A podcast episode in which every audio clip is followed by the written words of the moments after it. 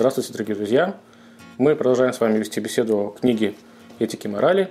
И вот мы с вами уже находимся на 11 главе. Сегодня мы с вами поговорим о убийстве, о запрете убийства. Итак, на самом деле, э, наверное, самое понятное из всех заповедей, самое логичное – ни один человек не имеет права лишать другого человека жизни. Есть много моментов, много тонкостей, связанных с этой заповедью, но если говорить сейчас глобально, то мы понимаем, что в принципе это основная заповедь, и нарушая которую мы лишаем человека возможности, помимо того, что мы лишаем человека возможности жить, также он не может исполнять остальные предыдущие заповеди, которых, о которых мы с вами тщательно говорили, и о некоторых еще будем с вами вести беседы. Человека просто не существует в этом мире.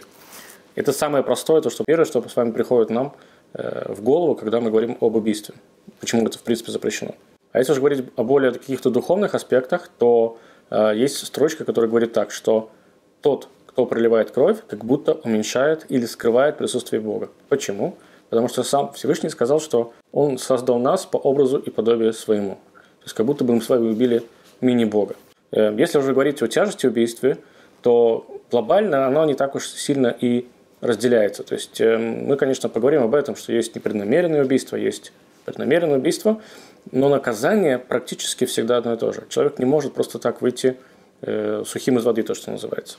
И тем более нужно понимать, что даже человек, э, который еще маленький ребенок, который еще находится, может быть, даже в утробе своей матери, он все равно нуждается в защите. И такое убийство тоже будет наказано.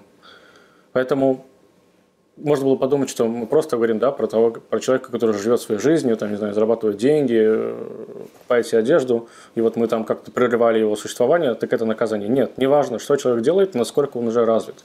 Тоже есть свои тонкости, об этом, конечно, чуть позже поговорим. И как мы уже с вами сказали, что есть такое понятие, как непреднамеренное убийство.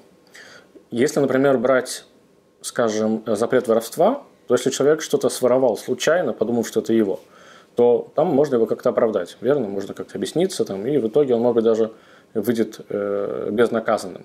Здесь же, даже если человек совершил непреднамеренное убийство, все равно ему будет положено наказание.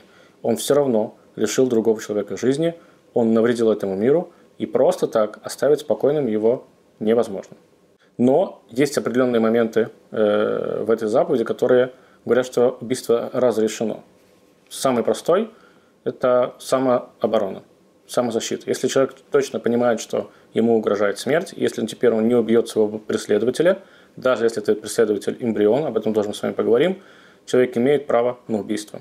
Если человек, например, исполняет свой долг, э, служа в армии, защищая свою страну, да, и понятно, что сейчас там мы не говорим про эмбрион и не про нападающего, мы говорим про не очень понятную историю, когда солдат защищает страну, и он не знает, убьет ли вот солдат противник или нет – все равно у него есть право на убийство. Потому что сейчас он глобально защищает свою страну, свою землю, и в этот момент он имеет право убивать.